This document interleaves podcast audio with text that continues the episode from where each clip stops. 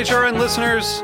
As we celebrate our 15th year, we are deepening our commitment to giving voice to the next generation of food systems storytellers, and we need your help.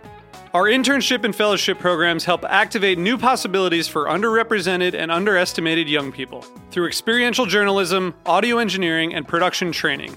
Through these unique programs, HRN helps food equity stewards build essential workforce readiness skills that expand their potential and foster economic mobility. Please consider supporting these critical programs. And with a minimum donation, you can be entered to win a dinner for two at an amazing restaurant in one of eight cities and tickets to a concert at a great venue in one of those cities. We have incredible partners across the country who have donated, as they also share our passion for helping to educate the next generation of food systems storytellers. Check out heritageradionetwork.org slash 15 to donate and enter to win today. That's heritageradionetwork.org slash 15 to donate and enter to win today. And make sure you donate before March 31st. Thank you. Today's program has been brought to you by Tabard Inn, new American cuisine in one of Washington, D.C.'s oldest hotels, located in DuPont Circle. For more information, visit tabardinn.com. You're listening to Heritage Radio Network, broadcasting live from Bushwick, Brooklyn. If you like this program, visit heritageradionetwork.org for thousands more.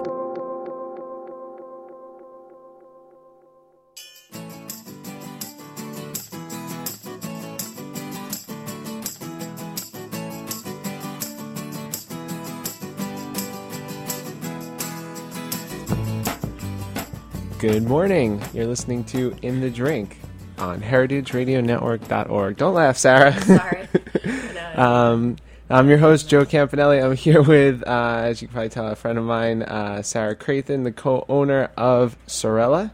Um, Sarah, I've known Sarah for many years now, even before they opened uh, Sorella.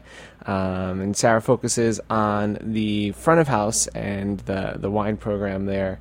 Um, and uh, I, I, I look at you, Sarah, as uh, uh, uh, definitely as a peer, but someone I have a lot in common with. We both opened up our restaurants when we were very, young. very much too young, um, and uh, have learned uh, very much on the job. But um, you've done exceedingly well. Um, Forbes 30 under 30 and uh, four stars in New York Magazine, and I've been in, in several times, many times, and am a huge fan of what you guys do. So uh, I'm very excited to have you on the show. Thank you. It's really good to be here. So tell us about uh, about your early life. Um, you're still in your early life, but Yeah, uh, technically, I feel old, but I am still pretty young. uh, but before you opened up uh, Sorella, what what what had you been doing?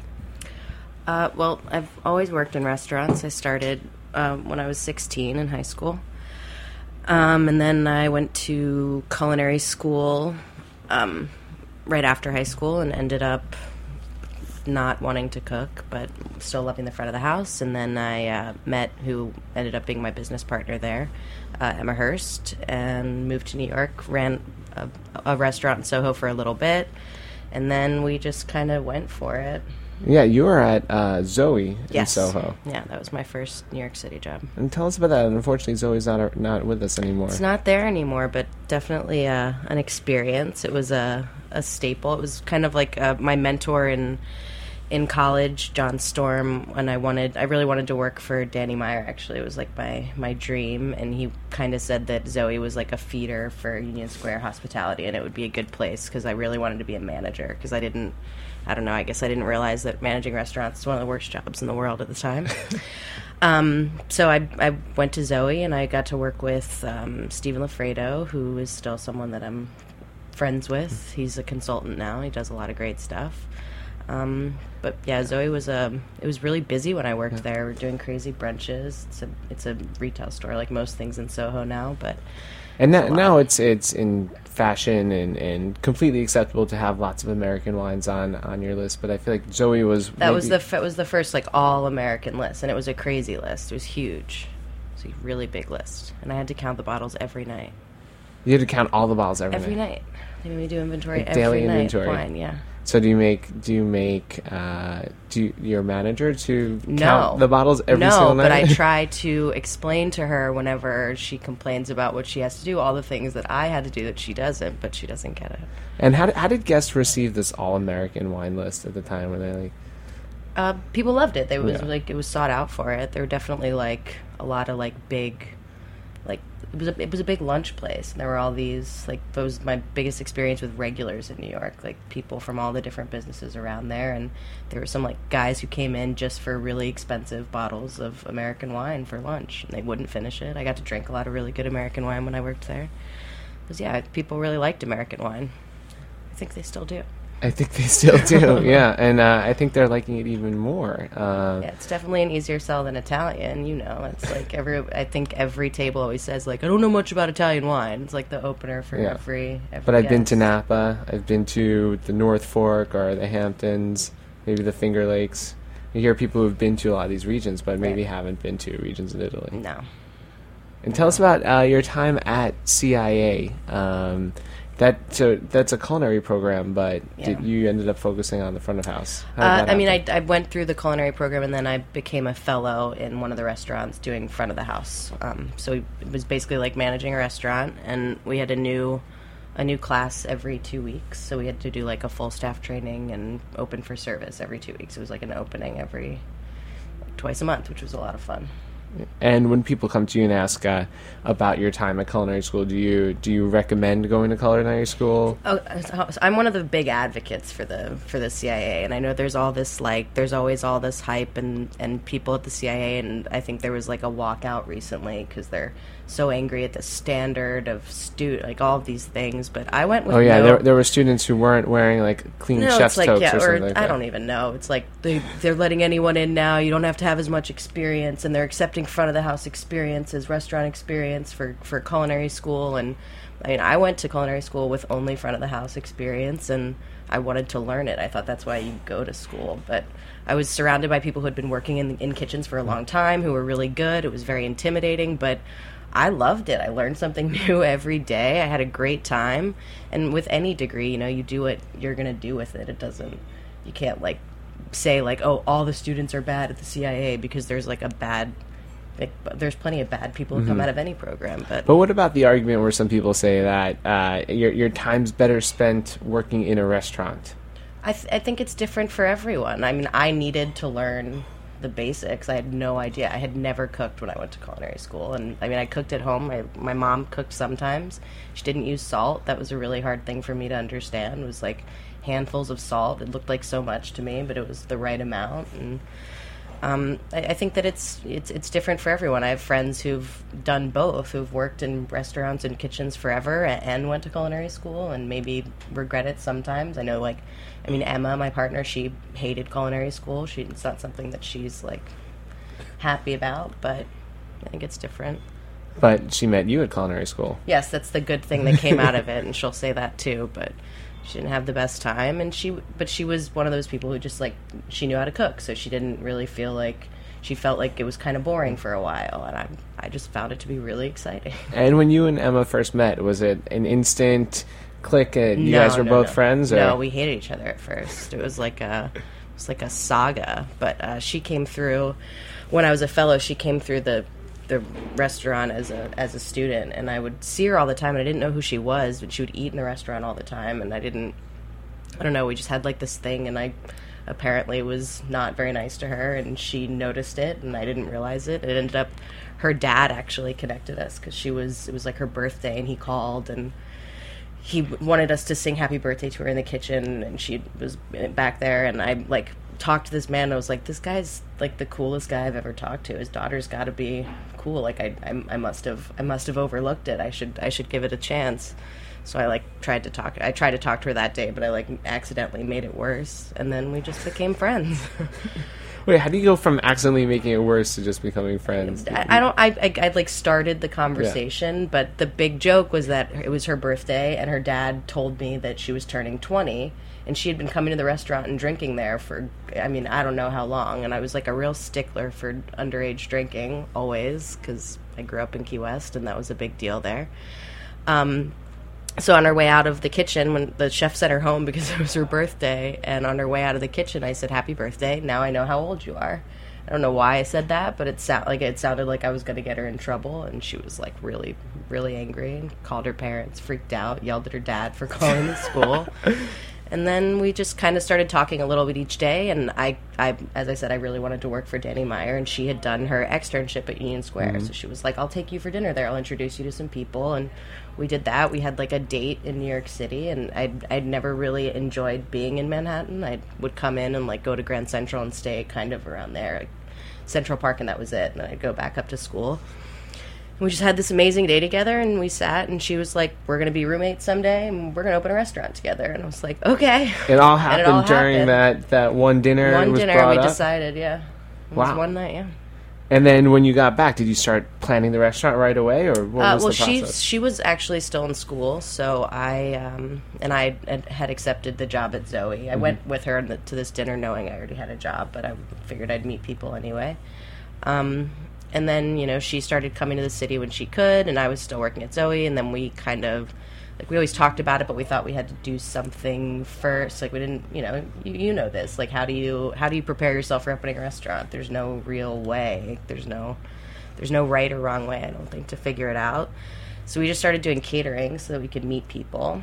Um, and then met people like you. We ended up convincing someone to believe in it. We went to italy. We spent I think like three weeks in Italy, um, which in our heads we were there for like three months. But when we started talking about it years later, it was like, no, it was actually just a couple weeks, wasn't it? And then yeah, we just opened a restaurant. and uh, do you still is that catering company still going, or are you still continuing? No, that? no, it never really went anywhere. I really like the name, um, but and I would like to maybe I'll revive it someday because I really love catering. But no, we don't. We, we we let that one go.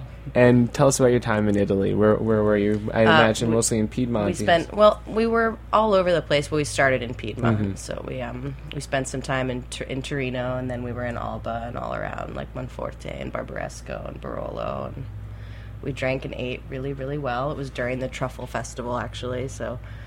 Um, Alba was amazing. It just smelled like truffles. We, and we Just stayed, walking and we, through the streets, Yeah, right? and we were staying across from the N- Nutella factory, so we'd wake What? up to the smell of Nutella and then like smell truffles all day. It was, it was terrible. and uh, Um, but we did some from there. We went through like Emilia Romagna, and then we were in some different places in Tuscany, and finished the trip in Rome. and I can see why uh, why Piedmont though, especially at that time, was really influential to you. The Well, the, yeah, the we- restaurants in a way Piedmontese. had- yeah, we had we had gone to Italy with the like we don't we don't really know what direction we wanted to go with Italian. We just knew we both really loved Italian. Um, and Piedmont was like sealed the deal as soon as we were there. We went to like the restaurants were so old and they were family run, and that's all we were trying to like do in New York. It wasn't. We knew we were young. We knew we were we wanted something small.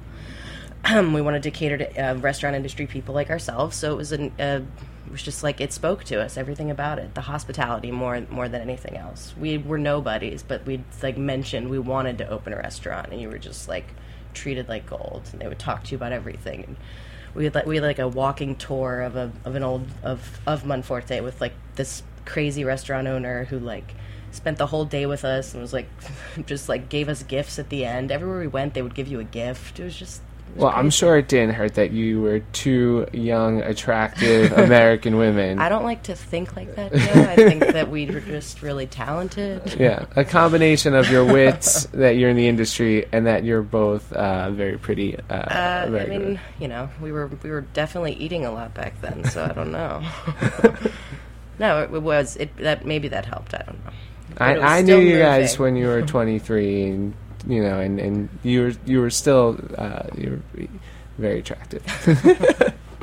um, okay, so you you get back to New York, and uh, is it immediate? You you start looking for uh, a, a a new location, and it's you know Well, full we started. speed ahead. We we like started like everyone does. The first thing we did was start trying to develop a menu, Mm-hmm. which is funny because in culinary school, I had a chef who once said that the first thing anyone does, any chef does when they're trying to open a restaurant, is think about the menu, and that shouldn't be the first thing you think about. But of course, it was the first thing we were thinking about.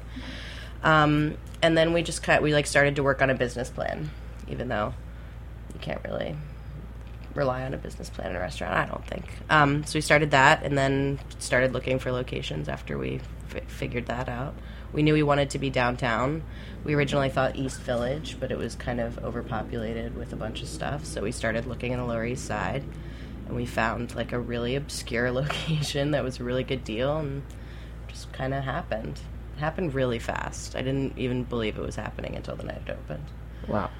Wow. And yeah, and that location uh, has kind of it's gotten much more busy since since you've opened. There's been yeah, a there's push a lot, towards there's that stuff area. happening still, but it's still a we. I mean, Allen Street is still like a, is off the beaten Yeah. path. There's, Across from the Chinese restaurant yeah, with the funny flashing lights.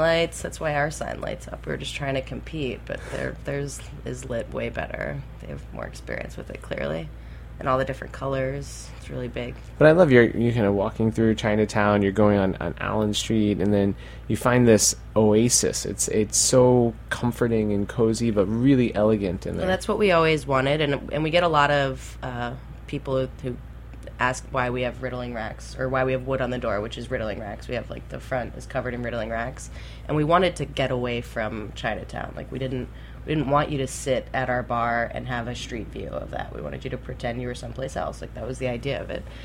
Maybe it's a little too hidden at times, but people knock on the door sometimes. would probably do better if we just locked the door. Well, I, I, I love the uh, I, I love the decor. I, I feel like it's it's super cozy, especially on these like cold winter nights. It's uh, just a great. It's too cold to go anywhere in this weather, but yes, it is a good duck away. All right, we're going to take a quick break, and uh, when we come back, I want to talk to you more about uh, about the wine program and your inspirations there. Okay. So, we'll be right back.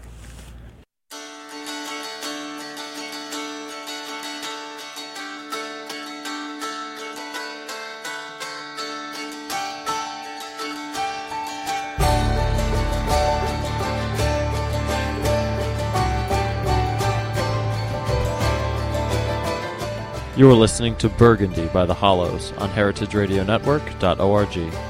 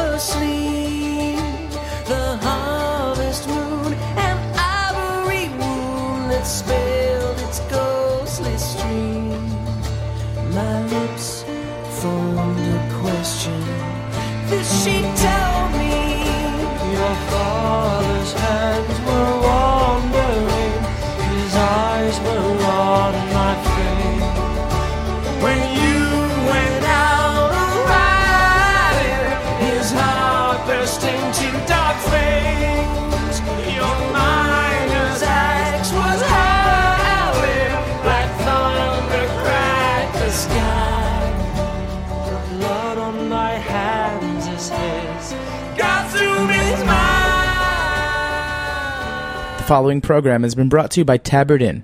Tabard Inn, Washington, D.C.'s quintessential small hotel, is located on a quiet, tree lined street just five blocks from the White House. Vibrant yet unassuming, the Tabard is comprised of 40 sleeping rooms, each unique in character and design. Feast on eclectic American cuisine in their acclaimed restaurant, or enjoy a cocktail and listen to live jazz in one of their cozy Victorian seating areas.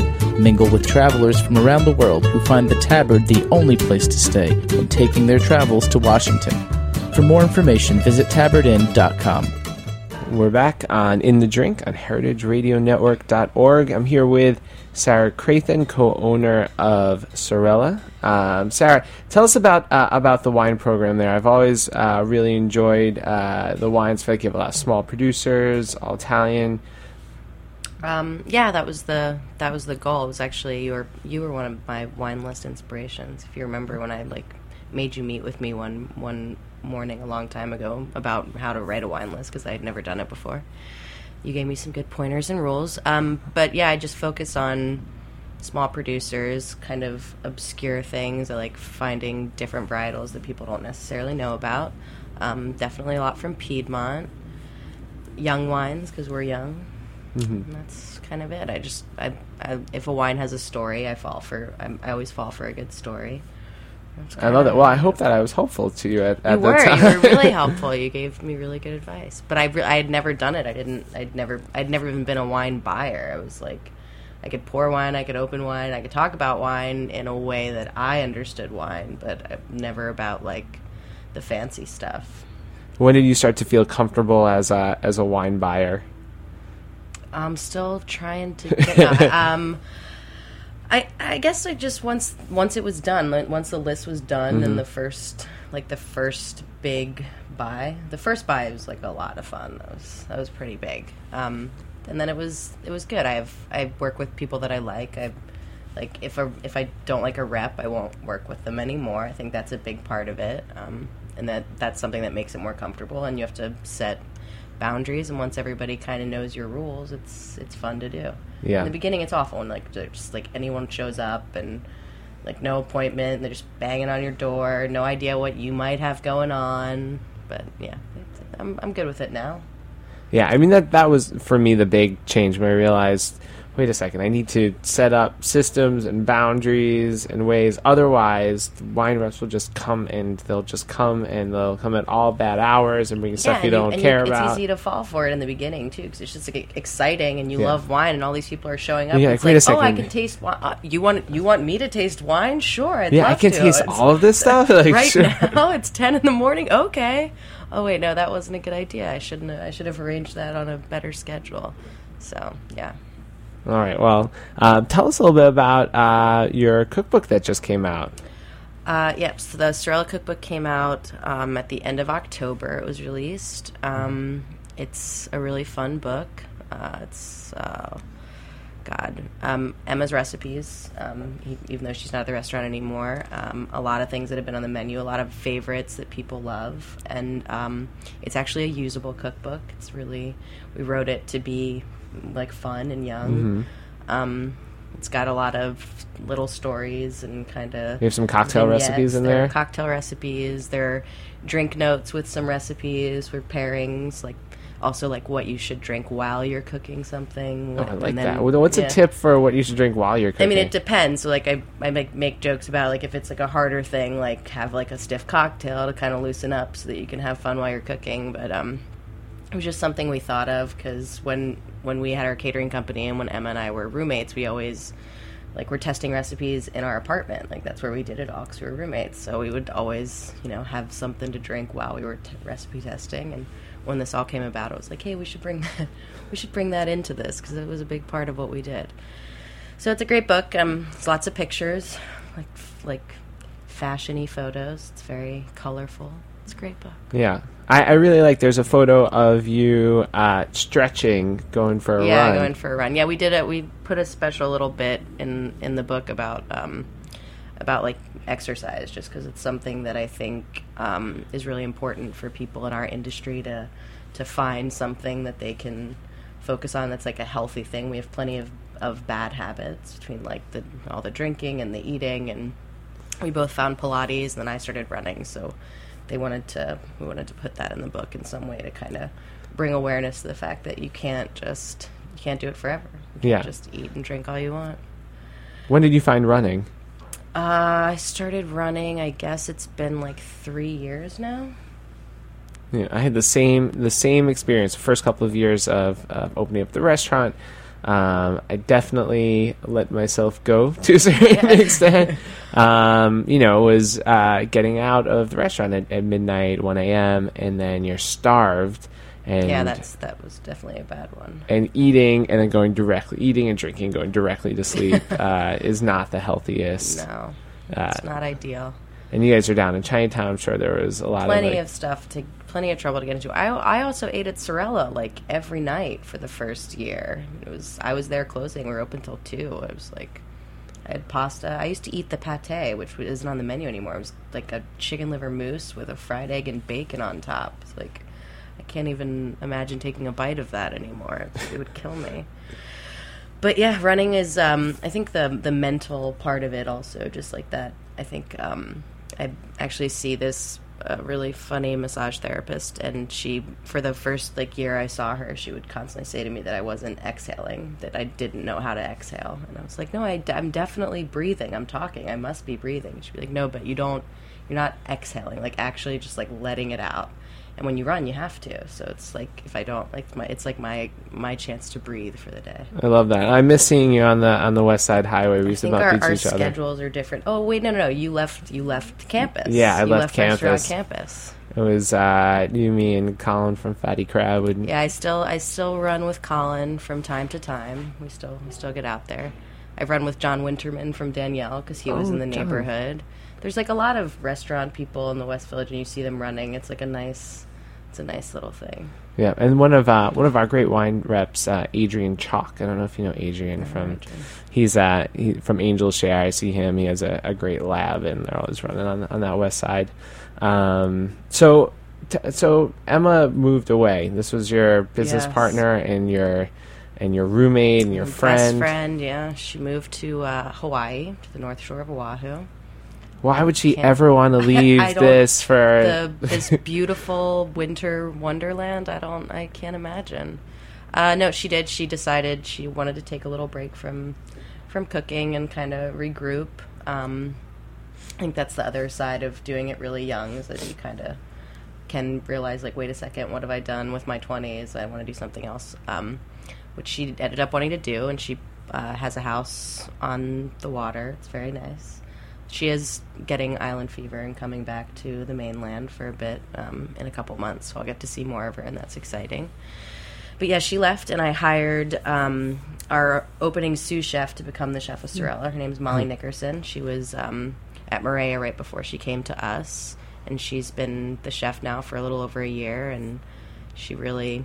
I don't know. We she gets it. She she's one of those people who just really gets it. Her food is fantastic. and what was that transition like for for you uh, personally? Don't have to go too Uh, personally, you but know what? It was it was fine. It was it was the right thing to do. You know, it's kind of like it was it was the most mature conversation I think we've had. It was it was just like the right time. It was the right thing to do, and and it was exciting to work with a new chef and have like that kind of thing. You know, like being roommates and best friends and working together for a long time. It's not that we were you know not getting along or anything but it's it's nice to have like a fresh set of eyes come in and be like oh i want to do this a little differently. I mean she took some things off the menu right away that i thought would never come off the menu and i was like at, I scared at first but then after it was like oh that was a really it was a really good move. That did need to come off of the menu and i was attached to it for no good reason. She's put a lot of um, she's kind of dialed it back to very very italian i think um, emma will say she was a she had ADD and she would go someplace or travel someplace and then come back like she would go to Hawaii every year and come back and all of a sudden we would have like something really, Pineapple, really pineapple ravioli or something. no, just like, no, she did like a it was like a Thai play on an orecchiette with like duck and peanuts and cilantro. And it was like like kind of Asian. There was like a little bit of fusion happening, and it was all really good. But I just there were some times where I was like, all right, I'm getting a little confused here. Where is Piedmont?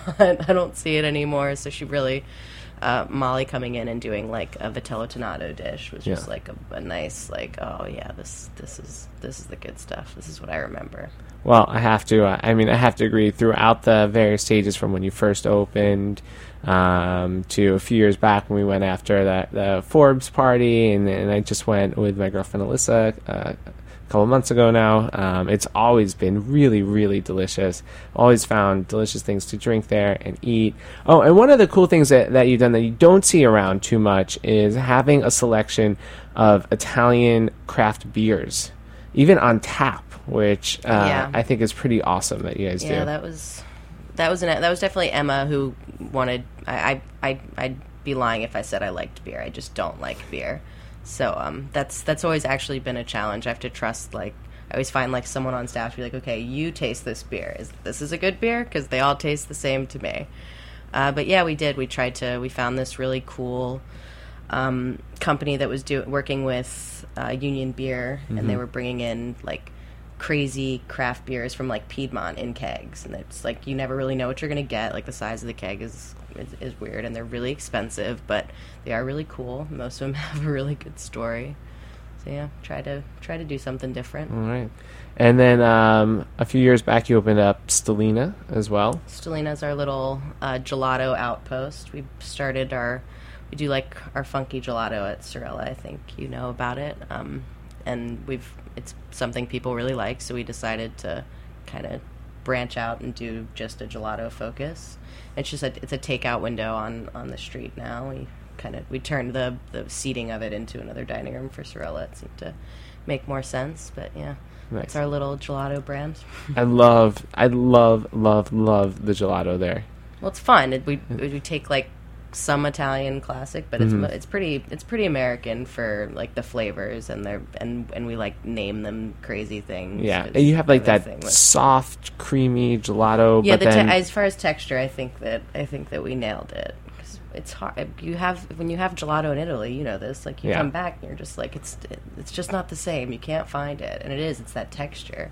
'Cause we tend to make everything. It's too cold here. We just like feel like the gelato is too hard. It should be like soft and like melty even. Yeah, awesome. sounds. It's so I want gelato, right? I don't care that it's like ten degrees outside this winter. I want Oh, gelato. right? that's- yeah, when people come to Stellina this in, in this weather, we're like, you are you're a Respect. trooper. you you know what you love. And do you have anything planned for uh, for the horizon? Anything coming up soon? Um, you know, I'm I'm I'm I don't know. No, just just at Sorella. Um, not like you. I don't have another another restaurant yet. Uh, but no, we're just kind of trucking along, enjoying it, still having fun. So most nights we can come and see you at Sorella. yeah, right. yeah. Years later. I mean, we just turned five, so that's kind of Wow! Congratulations. weird, right? Yeah, That's right. You. just had your fifth birthday. yeah, December first. Threw a, threw a big party. it's a good party. Um, well, if you guys haven't been, I, I encourage you to uh, to check out Sorella. It's it's just such a, a great little oasis in that in that area. It still has that that cozy, warm vibe. Uh, the food is killer. The wine list is awesome, and the gelatos are delicious. Yes, dessert in general, actually. Um, and thanks so much for listening, uh, Sarah. No, thanks so much for coming. Thank you for having me on this cold, cold day. Uh, but I'm sure I'm sure we'll be seeing you soon. yeah, yeah, we'll see each other. All right, and thanks for listening. Um, we'll be back next week on In the Drink on heritageradionetwork.org.